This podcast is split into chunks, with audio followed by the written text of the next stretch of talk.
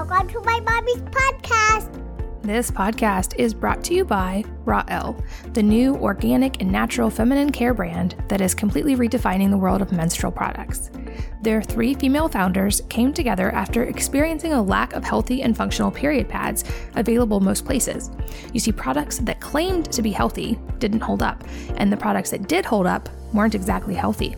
During their research, they found that pads and liners manufactured and sold by big drugstore brands were actually often made with extremely toxic ingredients like acetone, styrofoam, and other carcinogens that you don't want on your skin and especially not in such a delicate place. You know those bright white pads that have blue designs running down the center to look like that? They're heavily bleached and processed, often with harmful chemicals to function a certain way. But that's where Rael comes in.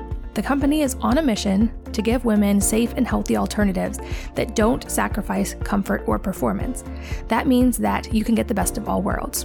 Their pads and liners are sustainably made with 100% organic cotton, and they've become an Amazon best bestseller in just a few months after launching. They've also expanded their collection to include biodegradable tampons, natural cleaners and wipes, menstrual underwear, and even a period beauty line featuring facial masks and acne patches designed specifically to alleviate hormonal skin issues. The company and its founders are really trying to revolutionize menstrual care and what it means to look after ourselves and our bodies during that time of the month. And they're really excited to offer you guys, Wellness Mama listeners, an exclusive discount to experience the difference firsthand. You can visit getrael.com, that's G E T R A E To learn more and to enjoy 15% off your purchase with the code WellnessMama. This podcast is sponsored by Thrive Market, my source for many organic and natural foods on a budget. See, Thrive Market carries many of my favorite brands like Primal Kitchen, Kettle and Fire, Mary's Gone Crackers, and Simple Mills at a big discount. But my favorite thing is their line of Thrive Market brand products, which are amazing quality and they're a huge discount off of name brands. Our family always stocks up on things like almond butter, coconut aminos, canned tuna and sardines, avocado oil mayo, raisins, nuts, grain free granola, spices, pasta sauce, chia seeds, and all of our other pantry staples so that we always have them on hand when we need them just for being a Wellness Mama podcast listener, and thank you for that, by the way, you can save an extra 25% off of your first purchase. Plus, you get a 30 day free membership to Thrive Market. You can get both of those by going to thrivemarket.com forward slash Katie. That's thrivemarket.com forward slash K A T I E. Hi, I'm Katie. And I'm Heather. And welcome to the Wellness Mama Saunacast because we are joining you from inside of a quite hot sauna and we're already dripping wet. we are. We'll see how long we last. Uh, so we've had a lot of important conversations in the sauna, some that have been recorded and some that have not. And uh, something special that's going to happen in this sauna cast is that we're going to kind of revisit um, an old idea or an idea that was hatched in the sauna is that the right word hatched? I think so. I think that's an apt thing, especially because this one has taken like months to birth, at almost like almost nine months. So there's some fun correlations of feeling like we're birthing an entire project baby. Yeah, so maybe it was conceived in the sauna, not there we hatched. Go. There you go. Um, so we'll be we're hatching it now. we're hatching it. so we will touch more on that later. But I guess first we should just do kind of a, an update because a lot has happened since we last recorded a sauna cast. A lot has, yeah. Lots of changes for us individually and our families and business, and we'll touch on some of those um, soon. But I feel like some of our core topics that we kind of always touch on are the parenting and kids side, because I know we both get a lot of questions about that, and that's also just really important topic for both of us. Mm-hmm. Yeah. So I've read some books um, over the last nine or so months that I have loved, and a couple of those are the ones you recommended to me. So we were going to kind of touch on some of those, plus maybe some of your favorites. Yeah, absolutely. You want to lead it off? Um, so one of my absolute favorites uh, has been How to Raise an Adult. And it's funny because the objective of the book, as stated, is like more focused on like how to get your kids in the right college. And I'm not even sure that that's not really the objective that I came to the book with. I really just wanted to raise an adult, a person who enters adulthood feeling capable and having skills that are appropriate um, to that stage of life and feeling confident and basically not lost because I think maybe it's just me, but I definitely entered adulthood seeing my parents model some really awesome things, but not actually knowing how to do them for myself and having to figure that out on the fly and making a big mess of some of those things. And my husband had the same experience too. So um, the thing that I loved the most about the book, though, was that I was expecting a checklist of like more things I needed to do. Um, but really, it was the antidote to, to parent guilt because really uh, the focus of the book was about how to help kids become more competent early in life and not stressing so much and not doing so much for them.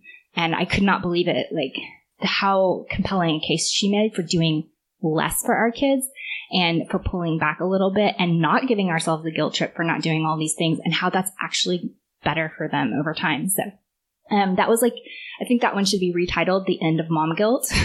I love that. Book. I love that book so much too. And it reminds me of a recent episode I did with Jim Kwik and definitely a must listen if you guys haven't listened. But one of his points was it's not about how smart kids are, but how are kids smart because every kid is smart in their own way. And he said by like letting them have their boredom and have challenges early in life to work through, they're able to more easily hone in on their unique ways in which they're smart. And as moms, I know it also, like you said, it relieves us of that mom guilt because our kids are more self sustaining and self sufficient. And we don't feel guilty about not doing everything from them because we see how amazing and powerful they are when they're able to do things on their own. And yes my experience was so much like yours of my parents were very academically focused and i'm grateful for all the opportunities they gave me within that. Um, but i became sort of a trained poodle. Like i was very good at academics. I could do all the academic hoops and i could take tests and i could pass all the things or get good scores. And it turns out that's not actually a valuable life skill at all. And i had to learn things like cooking and doing laundry and how to change a tire on a car as an adult and um, I know we're both on the same page of that as far as. I, yeah, I mean, I joke, but I mean, it's not too far from the truth to say that when I got married, I knew how to make hamburger patties and spaghetti. You know, I mean, I really did not enter, and that's not to say I, I mean, I did know some things. My mom definitely made an effort, but I did not develop the discipline of really learning to cook and to put a full meal on the table and definitely not a healthy meal. So I had to learn it on the fly and, and I wish that I had developed that skill earlier. For sure. What do you feel like were some of the biggest um, positive things that they modeled that you took into adulthood? Oh gosh. I mean, a lot. I mean, my dad was very much, he valued academics and he valued learning. I mean, not really just the scores. I don't think he was really scores oriented, but he valued learning. And, um, to this day, I mean, I feel like um, I have a uh, such a thirst to learn. Like my husband makes fun of me because I listen to like a, like podcasts for fun, and he's like, you know, you could relax, and I'm like, I am relaxing. I'm learning about economics, and he's like, that's not normal. um, freakonomics or something like that, you know. But fun. Um, I love to learn, and I definitely got that from him. My mom was very responsible and um, she owned a business growing up. So she modeled like figuring things out. That was kind of her whole mantra was like everything is figure outable. Um, if she didn't know how to do something, that didn't, I mean, that didn't bother her. She would, she modeled that for me. But even though everything is figure outable, um, and I, and I think that's totally true, I personally think that I could have maybe developed some skills earlier so that I didn't have to figure it out on the fly because, uh, it was a little harder to do once I was in the middle and there were more things going on than just the ability to focus on that one thing. For sure. And I know another Jim Kwik quote that I love was um, if knowledge is power, then learning is a superpower. I feel like that's something that both of our parents did model for us pretty well and something that we want to make sure we pass on to our kids because um, we touched on this in a previous podcast, but I feel like their generation, they don't get it as easy as they can just learn a skill and do that skill for their whole life. Things are changing so quickly that they need to be able to think critically, learn quickly, connect dots where there are not dots. And I know that we both have things we do with our families to kind of encourage that, whether it be watching TED Talks with them or asking them questions every day like, what are you grateful for? What did you fail at? What hard questions did you ask today? And just trying to kind of train their minds to start thinking that way. Mm-hmm. Um, I know one thing that like the How to Raise Adults book brought up for me that was helpful was realizing like my own fear of failure. And that again is not the point of the book. Um, but because I was good at academics, I was afraid to fail at things. And I think failure is an amazing opportunity and an amazing lesson.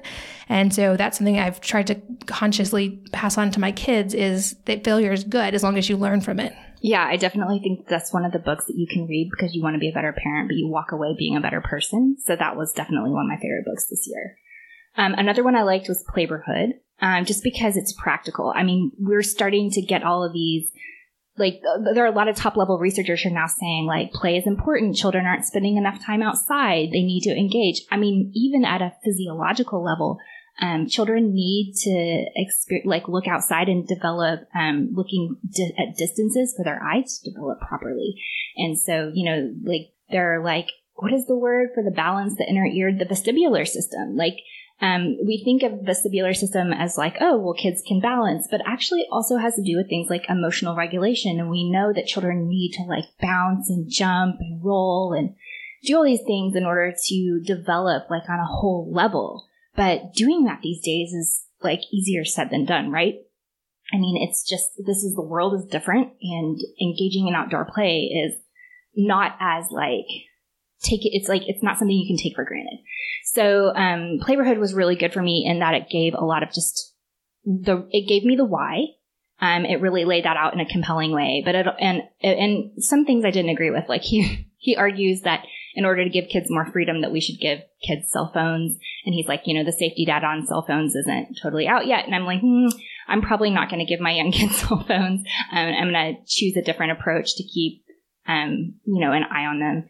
Uh, but overall, I think he makes an amazing uh, case for why we need to give kids uh, more outdoor play, more freedom to create, and um, some ways to implement that. So that was really awesome. I really loved it. And we haven't fully figured it out yet because we are not in a permanent home yet. We're building, um, which I think we're going to talk about later. Um, but we're working toward um, an environment that fosters that kind of community for kids. Yeah, I had the same reaction to the cell phone thing, especially after just recently um, two interviews. One with a group called Operation Our Rescue that, um, or Operation Underground Railroad, I believe. Maybe they rescue victims of sexual trafficking, and they said in our episode, they said your the chance of your child being abducted in your own yard or your own neighborhood just playing outside is so small. It would basically they'd have to stand there for about 750,000 years statistically to get abducted. But cell phones and technology are the top place that children are being targeted, especially through social media. And so I think there is a case for at least making sure that any cell phone use is very responsible and that we're watching that um, because that is where people are targeting children. It's not when they're playing outside. Um, also, I did an interview about um, video game addiction which I didn't even realize is becoming as widespread as it is. But apparently, mobile gaming is the most addictive for kids because it's connected to their person. There's like a psychological effect of it being an extension of them and becoming part of their psyche and part of their social development. So I'm very much with you on the whole let's delay technology until maybe they're driving and they actually need technology. Um, but also, this past weekend, I got to hang out with someone named uh, Steven Kotler who wrote a couple books I love. We'll link to those as well. Um, one was Stealing Fire, and one is called The Rise of Superman but he's a co founder of something called the Human Flow Project, I believe. And he studies the mental state of flow, which is basically when we get everything done. We're very high achievers. Um, you have all five brain chemicals, all five positive brain chemicals firing at the same time. So you're getting like dopamine and norepinephrine and all the chemicals you need to feel great and function really well. Um, but it's not a state that we can sustain all the time. So his work has been all around how do you actually get into flow? And it turns out kids are experts at that if we let them play outside and like all the things you said, take risks and develop their vestibular system because he identified basically a cycle of four things that have to happen for flow. So the first one is you have to feel challenged or like a little bit out of your comfort zone. The golden ratio seems to be about 104% of your current capability. So just outside of your comfort zone. Then you're supposed to get to a point where you're completely frustrated and then like have a release where you like let go and don't focus on it for a second, which kids are genius at because they push really hard and then they're like, oh, and they get frustrated and they walk away.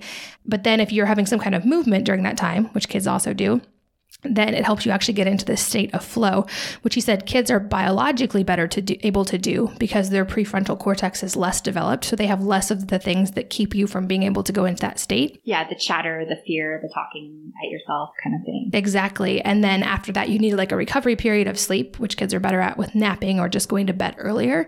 Um, but he said they studied all these populations, and so extreme athletes, like extreme polyathletes, get into flow the easiest. So this is people who are like riding bikes down really steep mountains or skiing or surfing 100 foot waves, um, things I actually secretly hope my children don't do.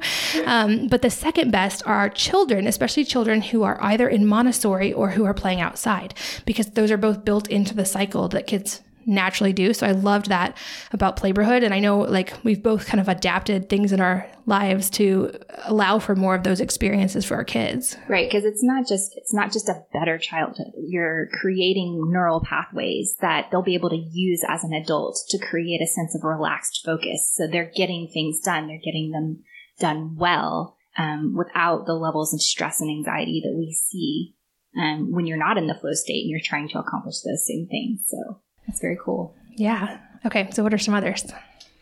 Oh, well, okay. This is not related, but going back to my first one, how a book should leave you better too. I feel like everything I've read um, by Brene Brown this year has been um, amazing for me. I feel like it's made me more empathetic with myself.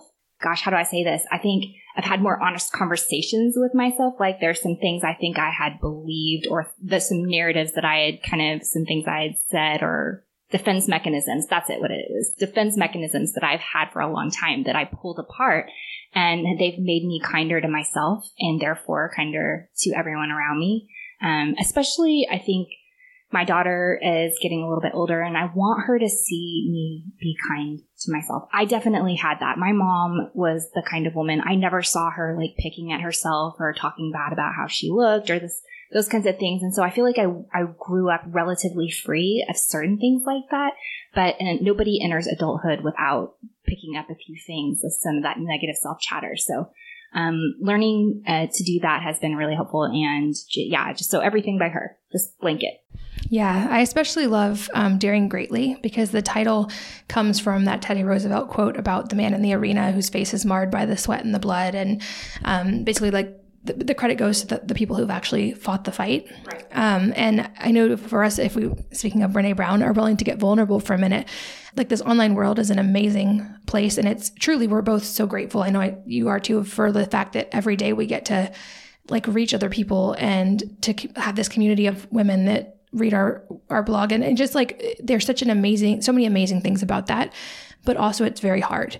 Um, especially, I feel like the online world gives so much anonymity to people who, um, especially those ever coming from a place of pain or fear, um, sometimes lash out in anger or in mean ways. And um, I know I can speak from my own experience. Like I have, in a single day, um, through social media, gotten death threats, um, detailed descriptions of how someone was planning to sexually assault me, and also just like very detailed critiques of my entire body and why it's not perfect.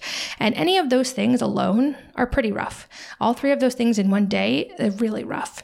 And it's hard. It's hard to not, as women or as humans, um, not to recoil from that and not be willing to be vulnerable anymore and to put up walls. And for me, the last couple of years, and thanks partially to Brene Brown, is realizing just how big of walls I had built around myself and and the degree uh, to which I was going to go to not have to go through that pain. But the problem is that cuts us off from relationships and community too, because like she talks about so much, you actually need vulnerability right. to connect with people. Yeah, and I think you and I have talked a lot about this because it's definitely been an ongoing thing. I've definitely experienced um, feedback that was just devastating to me at times, or just it's so incredibly painful to even read. And there are comments I haven't even gotten through, and I've I've actually learned that if if a comment starts with the phrase "I'm sorry, but," that I just don't even read it because, um, you know, there is a, my husband sometimes reads it in response if it's needed, but, um, I'm sorry, but is like, you just know it's coming. And, um, so, but it is really hard because I don't think I feel like I was wired for the level of feedback that is possible in this world. And yet at the same time, I feel like I've been, I'm beyond amazed at the opportunities for connection that we've all, you know, that we've, that we've been able to forge. So, um, it's tough, but you and I made, a, we had a conversation earlier this year about how I made a list. and on that list, I put five people. and those five people are the people that I go to when I need real feedback in my life because everyone is going to have an opinion and all, opinion, all opinions are not equal. It's the people who see the full picture, who you let into every aspect of your life that you've invited them to offer you that feedback. Those are the people that I choose to to listen to and then that other stuff, I'm, I'm getting better at it. Um, but I'm trying to let it flow, kind of like water, just right past me and take what feels authentic and to take the other ones that are maybe rooted in pain or something that's not related to me and realize that, yeah, I could pick that up and I could, and sometimes it confirms something or like it confirms a worst fear about myself, like, you know, the chatter in our minds. Um, so I'll, I'll read something and I'm like, oh, I agree with that. I really am terrible, you know, and my husband will be like, that's, that's not true. That's your mean, that's your inner mean girl talking to you and you can't let that happen. So yeah, it's an ongoing process. Um, but community, uh, real life community and the five people in my life that, um, are on that list has been so essential to me being able to be better, not perfect, but better at being authentic on a wider scale. Yeah, and I, think you're right that those are the toughest, um, for sure, the toughest critical comments to hear are the ones that deeply touch our own insecurities because it's easy to lie to yourself or to hide that part of you until you're faced with it externally. Right. Um, and I guess my encouragement to anybody listening would be um, whether it's us or anybody online, like remember that you're talking to a real person not just because it's easy to hide behind social media and it things it's easier to say something in text or on social than in real life. Um, and my hope and something i want to write a lot more about in the future is just what if we all could become the model for the fact that you can disagree with someone and still be kind to them? And you can have a conversation where you don't agree on issues without name calling or being mean. Um, and what if we were kind and loving especially when we don't agree with someone because certainly none of us have ever changed anyone's mind by arguing with them or by calling them names or putting them down in any way we know it's not effective. It's still a defense mechanism. And I know I'm as guilty as anyone else in the past. I've done that at times. Um, but I also can now say from my own experience, when the times I've lashed out like that, it's because of fear or anger or pain that was in my own past and almost never about the other person. So, what if we can all, like to Brene's point, take ownership of that and be a little vulnerable and be able to be kind even when it's hard and be able to disagree in a kind way and have the hard conversations without having to resort to personal attacks? Yeah. Um, so yeah, everything by Brene Brown, all of them. Do you have any favorite books? I, I had one that I haven't finished yet, Barefoot. What is it? Barefoot and Balanced, I think it yes. is. Yeah. yeah, we read that one. I love that one too. It touches on some of the same points as Playborhood and how to raise an adult, but really just about how um, psychologically kids are being harmed by not having enough of those normal childhood experiences that many of us had, both because there's more to do inside these days and also they're just not really being allowed the same freedom. Um, it talks about things like the vestibular system and how they need to climb things and jump off things and run really fast till they're almost too scared. They're scared because they're going so fast, or go down a hill really fast on a bike. Um, that all of those things develop important parts of the brain, and that when we don't have those experiences, we're actually stunting that part of a growth. And it talks about how, for instance, phobias um, don't come from experiences. So you, it's kind of you can easy to think like oh you become afraid of something by having a bad experience with that thing. But it turns out it's actually the lack of an experience that makes a phobia. So the lack of ever being in water makes someone afraid to swim not actually a near drowning experience. Or the lack of climbing things and jumping off of things creates a fear of heights not actually having been up at heights.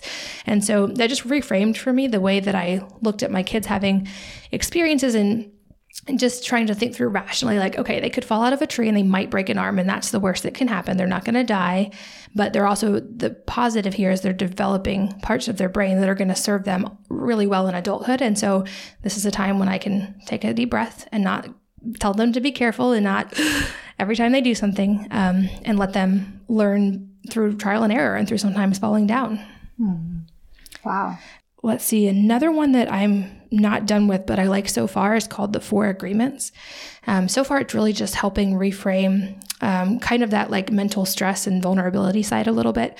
Um, and one of the points is like, for instance, be impeccable with your word, or and another is don't take everything personally. Um, just things like that that are really good reminders. It's a very short and easy read, but it's been a good one. Impeccable with your word. Yeah. Huh. So what does that look like? Does that just mean be a person of your word?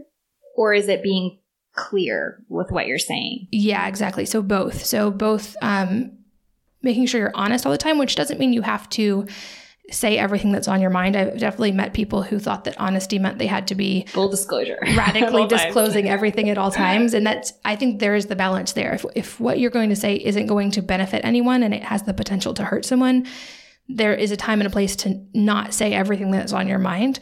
Um, but it's basically about being honest with yourself and with those you love the most about j- just through your live, the way you live and the way you speak, um, and kind of going back to the walls and not hiding parts of yourself, um, and just kind of embracing that fully and in an authentic way. Got it. Cool. Yeah. The next thing we're going to talk about was, I guess, all of our big life transitions. We can talk about the fact that we both moved, which we, which we touched on Yes. in a previous um, episode, but we live now very close together, which is awesome. uh-huh.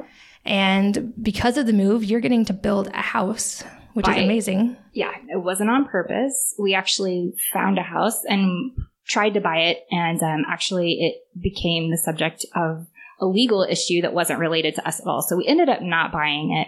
Um, and I told my husband, I was like, I don't want to build a house because I don't want to make all those decisions. And if I was going to build a house, then I would want to research and do things better than your typical, you know, build site. Um, but ended up being the best option for us. So we're taking things slow and I'm researching and doing my best to learn and hopefully be able to share how I've prioritized what we're going to do differently and what just didn't work out in our budget. Cause, you know, I'm never going to let perfect be the enemy of good. And for us, we're not going to be able to build like a perfect house. Like we're not going to be able to use every perfect material that's available because um, it's just not on our budget. But there are things that we're doing differently that we're trying to prioritize. And we're actually in the last kind of stages where we're deciding what things that we can reasonably incorporate into the build. But it's been a really interesting experience. And, um, and I definitely feel like uh, we need to have more conversations between people who care about the environment and people who care about human health because the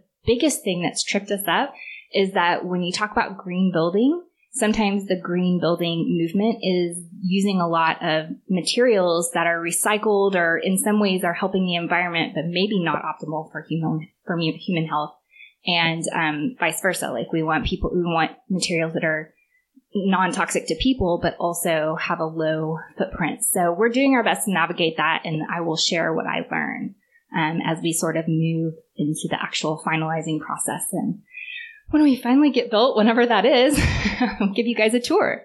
Yeah, and we have kind of the opposite thing. So we um, moved based on community aspects. We knew some people where we've moved now, um, and also knowing that like my parents would move eventually as well, and this would be a place that they could retire. But we bought a house thinking it would be a temporary house for us, and we would eventually build a house. Um, and we accidentally landed in an amazing neighborhood that's full of amazing people, and went through this phase of like, well, can we leave? Would we leave this place to um, to build our house? And our kids are so happy here. Back to all the points about children playing outside and um, having community and social experiences. They there's about 30 kids in our neighborhood, and from the second the kids get off school, they're all outside climbing trees, riding bikes. Um, actually put um, so I have an Oura ring and it fits on my oldest son's finger. And so I put my ring on him for a few days to see just the level of activity and deep sleep that they're getting based on this because the Oura ring, unlike other trackers, it can go into airplane mode. So I didn't want to have um, like EMFs through a Bluetooth device on my kids at all times. And it turns out they're running um, 10 to 13 miles on average per day, 16 on days when they feel like trying to see how far they can run. And that doesn't include biking or tree climbing. And so just, and, and all the parents in the neighborhood are people that we get along with. And it has that 1950s feel of community where there's like dinner parties or we all get together and just spend time while the kids play outside and the kids are playing capture the flag in the dark or occasionally challenging us to play capture the flag and we realize just how bad our VO2 max capacity is now. Um, and so our plan was that my parents would move into this house after we built. And my parents went through a phase of like, well, we don't know if we want to live in a neighborhood with that many kids and just this. And so we're like, well, we, we can't move. We can't leave this, especially if my parents won't be here so the kids can't come back and play. So we decided to temporarily and permanently for now put building on hold. And then my parents decided they actually did like this neighborhood. so now they live here too. So it really is like the 1950s. And then Yep. there's some days it feels a little bit like um, Everybody Loves Raymond or um, something like it's some fun dynamics at times. But um, it's been amazing. So we're actually not building like we were planning to. So you get to have the building experience. Um, but because it wasn't a house that we thought was going to be our permanent house. There definitely is some um, remodeling and stuff we'll do over time.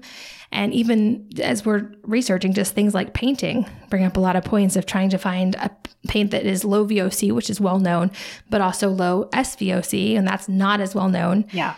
Um, or when it comes to EMFs, we had some EMF issues in the house that we had to mitigate. So we've had to like retroactively put things like shielding and like a kill switch on our power and like things we didn't really plan on having to do but they make such a huge difference. We didn't install a kill switch because we are in a rental situation while we're building, but we actually are turning off some of the breakers. It's a brand new breaker.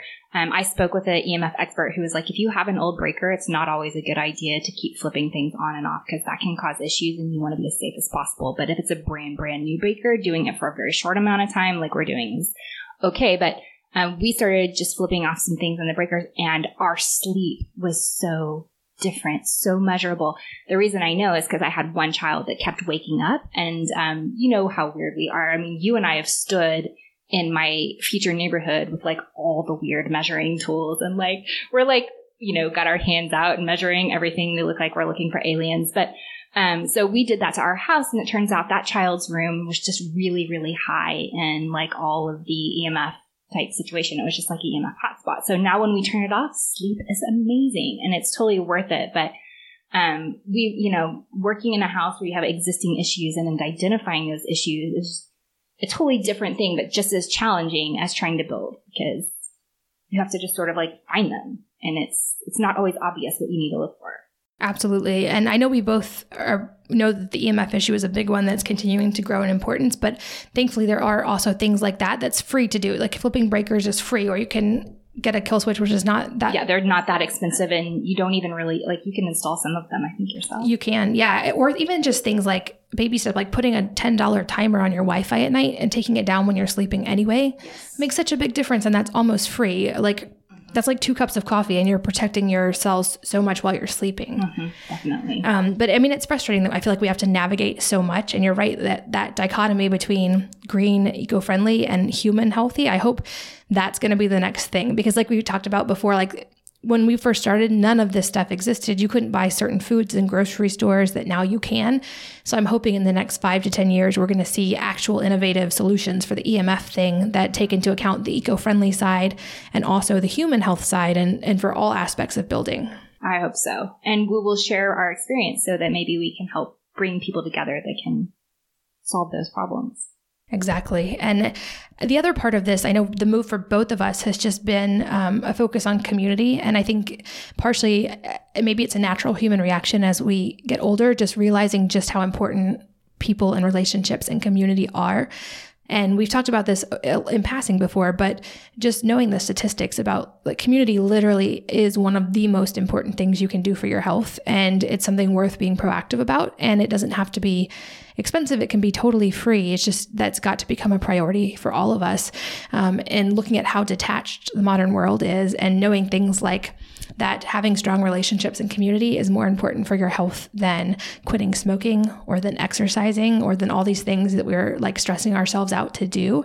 And it's also one of the most common fa- or the common factor of all the blue zones. Right. I feel like it's the most unappreciated factor because I think people assume that if you're feeling great, that those relationships flow naturally. But I think it's really the reverse that um, there's so many things that you can be doing right, but if you, but the, the connections, if you don't have those connections, then somehow, I don't know, your stress levels stay high. I don't know exactly what it is, but for us, community has been become a greater focus. I feel like it's it's more important than a lot of the choices that we have de- dedicated so much of our energy to.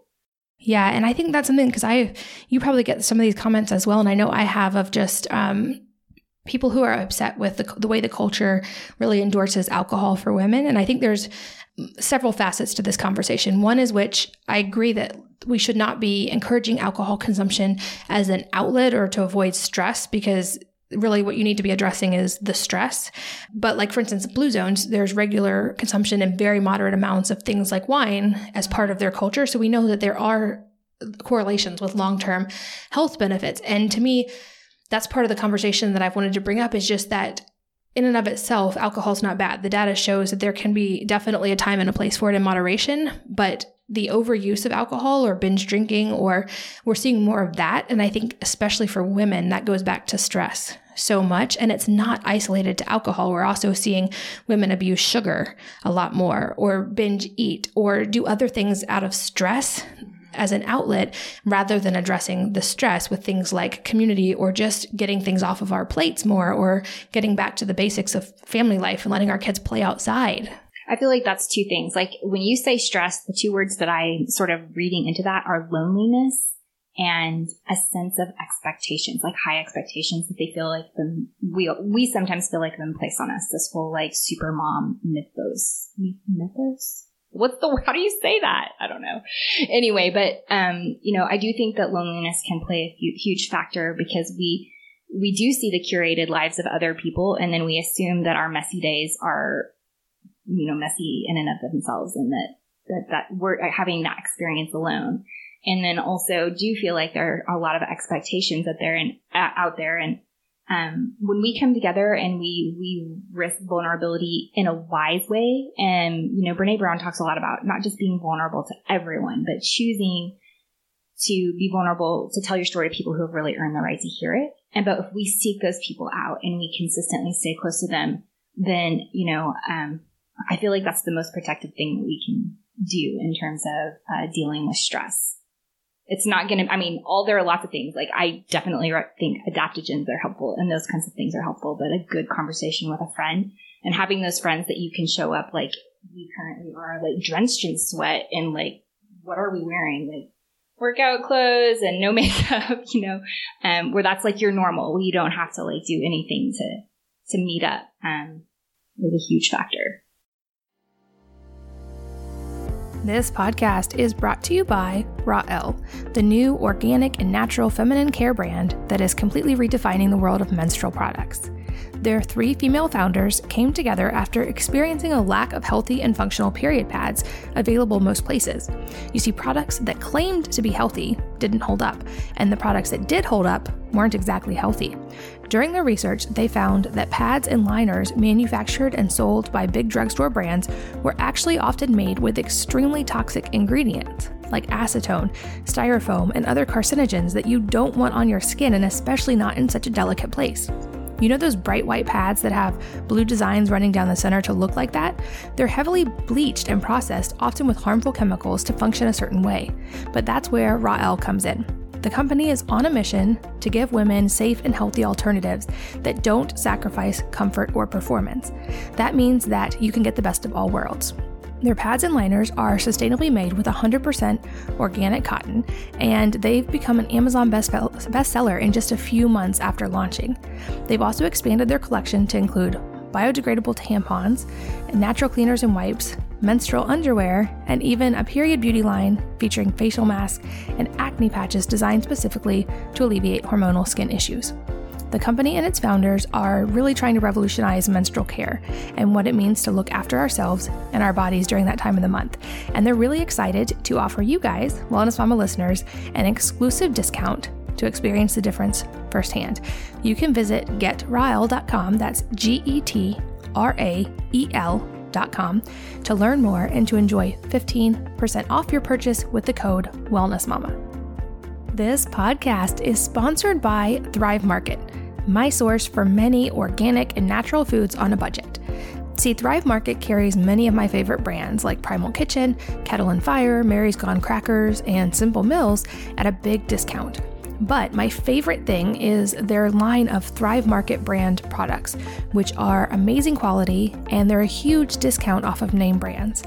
Our family always stocks up on things like almond butter, coconut aminos, canned tuna and sardines, avocado oil mayo, raisins, nuts, grain free granola, spices, pasta sauce, chia seeds, and all of our other pantry staples so that we always have them on hand when we need them just for being a Wellness Mama podcast listener, and thank you for that, by the way, you can save an extra 25% off of your first purchase. Plus, you get a 30 day free membership to Thrive Market. You can get both of those by going to thrivemarket.com forward slash Katie. That's thrivemarket.com forward slash K A T I E. I have written a post before called You Can't Out Supplement a Poor Diet. And I think even more importantly, you can't out supplement, out diet, or out exercise stress level. Um, or lack of community. Like, I think really truly that is one of our core human desires that we've lost so much in modern in the modern world. And you've hit the nail on the head as far as we have this overwhelm and expectation as moms of all these things we're supposed to do. But also the modern world for all of our quote unquote connectivity is very lonely at times. Um, it, the irony being like social media is not very social at all. And it's so hard to then prioritize real life FaceTime with people and I think that's um, that's going to be a huge factor for our generation, especially for our kids' generation, because I think that's we're seeing kids with an even more difficult time doing that because of technology. Um, and I know this is something that for us has been both a personal journey, but also something that we want to model in the world and to make more um, prominent as something as an issue for women and families and human beings. Um, which brings us to kind of our exciting updates and news. Do you want to? I feel like you should get to share oh this. Oh my gosh. Um, okay. See, when you did that, my brain, like all of the stuff just flew out of it.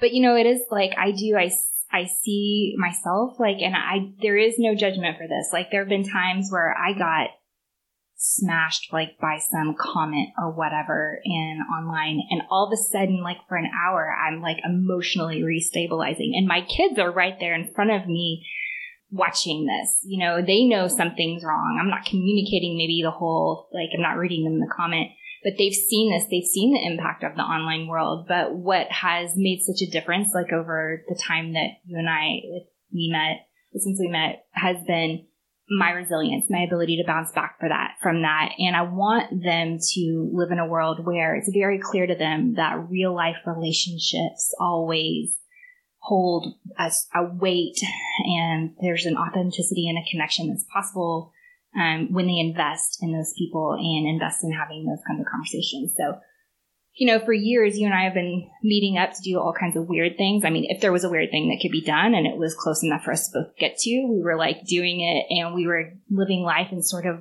working behind the scenes to help each other out, to collaborate, to see what we could do to kind of further the mission that we both had.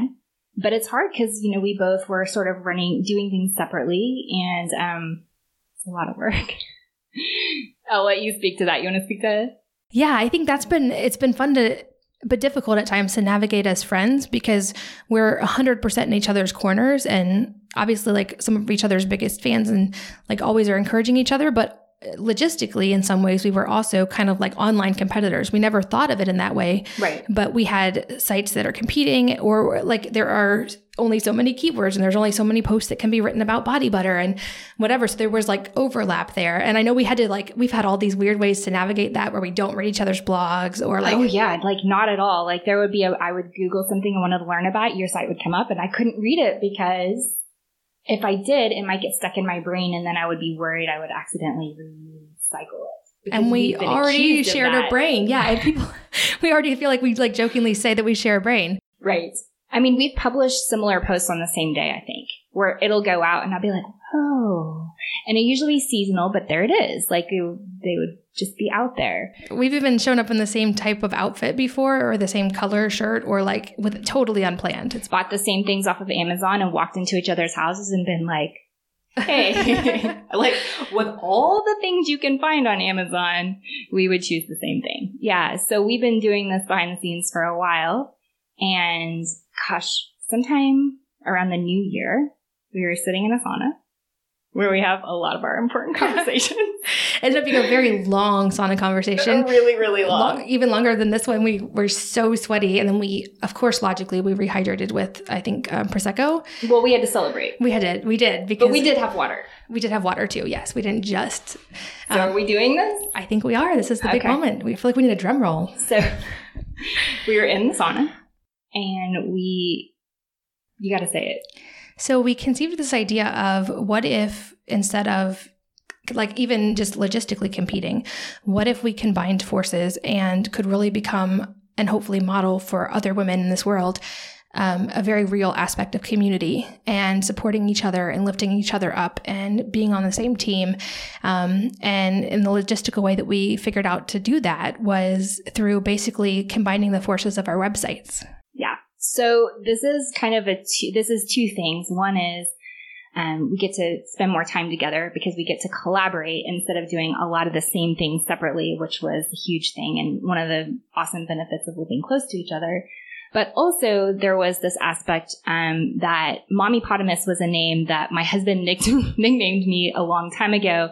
And over time, it started to feel like less and less of a fit because there was a time in which it felt like the right thing because it sort of was lighthearted at a time when I was choosing to embrace life, um, when I had been sort of kind of hanging back before that. But also it was only a partly true iteration of who I really am.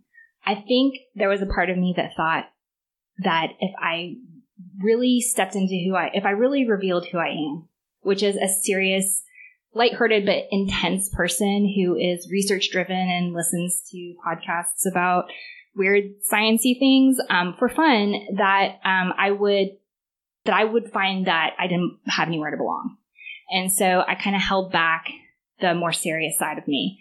And as I've gotten into this, I find that the thing that's most rewarding for me is to be talking to researchers behind the scenes. And I'm emailing with like MIT researchers in my free time. Um, but the name of my site was so not serious that I would get people that would email me and say things like, man, I really want to share your article with my doctor, but I don't think he's going to listen to anyone called a Mommypotamus. And I was like, yeah, I kind of agree with you. It felt like a good fit for a time, and then it stopped feeling like a good fit. And so I was kind of looking for a new name and thinking through that. And that's what we were sort of talking through as one of the things when it just occurred to us that maybe this was the time where it made sense for us to partner together because choosing a new name is a challenge, especially when all the names that you might choose are taken by your closest friends. Yeah. Yeah, absolutely. And realizing just too the power of strength in numbers and how much stronger we could be together because both of us got into this as both a hobby and a passion and right. wanting to change things and never really i don't think fully realized in the beginning just how much of a job we were stepping into as far as it takes a lot to run a business and there's a lot of logistical stuff that is beyond just the writing part that we both love or beyond the creating content.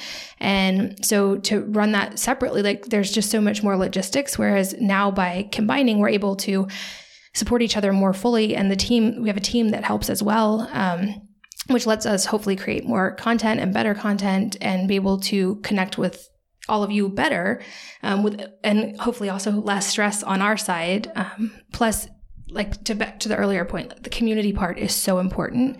And we keep seeing increasing div- divisiveness in the world and just people segmenting into all these factions and not being able to truly connect. And so that's another thing we're hoping that we can be a, a model in a small way is the importance of supporting each other and community.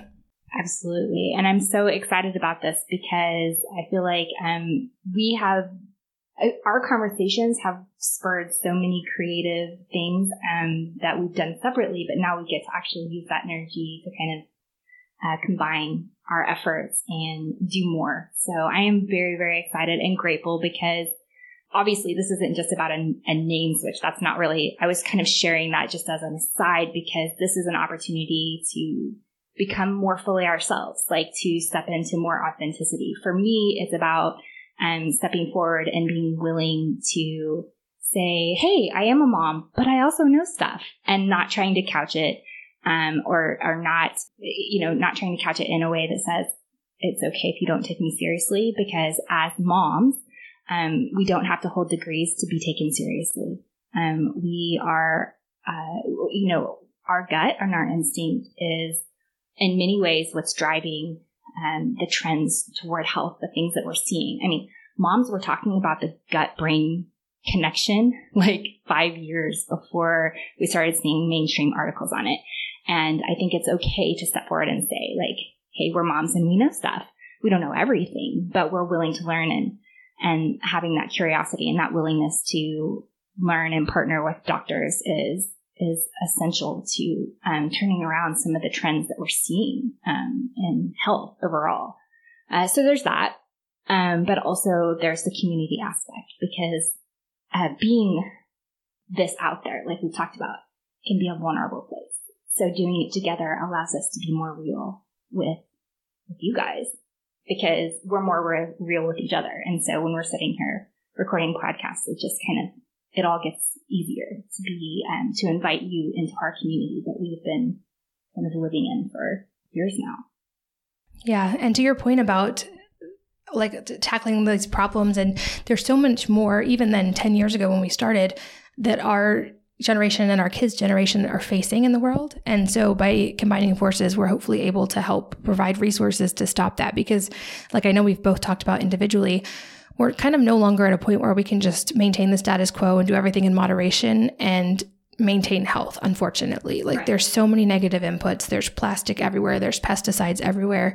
There's emfs everywhere. Like in increasing numbers that we do have to be more proactive. And women are the ones leading that charge especially moms. And so um, we want to really be able to step into keeping up with the research on that and providing resources because our kids really do face a lot. And I know that was for both of us, both personally and on a bigger level, part of the reason we, we have written for this long and why we care so much is just realizing what our kids face. Definitely. So logistically, that means that over the next few months, hopefully, depending on how long it will take us to do it, but our tech husbands have to facilitate yeah. the actual. yes, we get to do lots of writing, hopefully, and they are going to be working on merging all of the content. So um, Heather will become very much a part of Wellness Mama and an equal Wellness Mama and the site, and her articles will be there as well. And we'll both be able to create new articles and new podcasts. And if we get really brave, maybe even videos. We've talked about scary videos. But back to the vulnerability thing. YouTube commenters can be very, very mean. Oh man. I think we should do one of those mean tweets videos one day where we just read YouTube comments because those are way meaner than the tweets that I've seen. It's true. Actually, like on that note, I went to a conference this year. We both did actually, and there was something called the Insanity Awards where you were supposed to read your meanest comments. So I had someone on our team help me compile because I don't see all of them, or I would never, I would just cry all the time. Um, I had her compile a list of like the top 50 from the last year, and I got through like the first 20 of them before I realized there's no way I can read these out loud. I'm going to stop now. Right.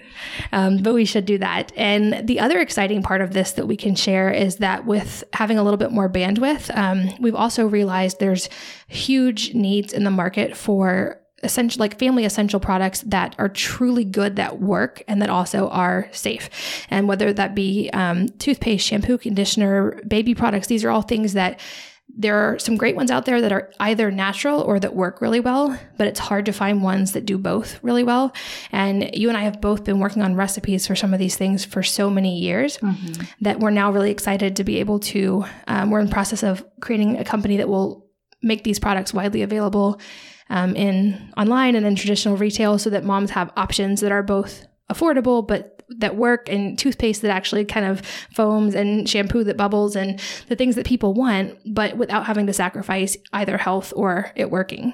Yeah so that's very exciting and, and definitely a huge undertaking so i'm glad that we're doing it together. Absolutely. So lots of big changes coming, both for us. I know personally, we've talked about all of our changes and now with business, but it's super exciting to finally get to tell you guys. We've been sitting on this secret for, gosh, like nine months now, right? Yep. Um, it turns out that it's actually kind of logistically hard to merge completely like separate businesses. So we had to learn some legal education along the way and some like realize that contracts can take months and months. And um, we're finally excited to be able to actually just jump in and share with you and start working together. So that was our big update. Thank you guys for sticking with us for this long. I'm I'm sure uh, we've been at this for 50 minutes, which Whoa. considering we're in a we're sauna, drenched. We are actually there's a puddle underneath us at this point, so we are going to now go rehydrate. But keep an eye out for all the fun changes coming soon, and um, some other new surprises that'll be coming in the next few months. And um, like we always say, we're so grateful to all of you guys for sharing your time and your energy with us. It means a whole lot. It's your most valuable resource, and we don't take that lightly. So thank you for listening, and we hope to see you again on the next episode. If you're enjoying these interviews, would you please take two minutes to leave a rating or review on iTunes for me? Doing this helps more people to find the podcast, which means even more moms and families can benefit from the information. I really appreciate your time, and thanks as always for listening.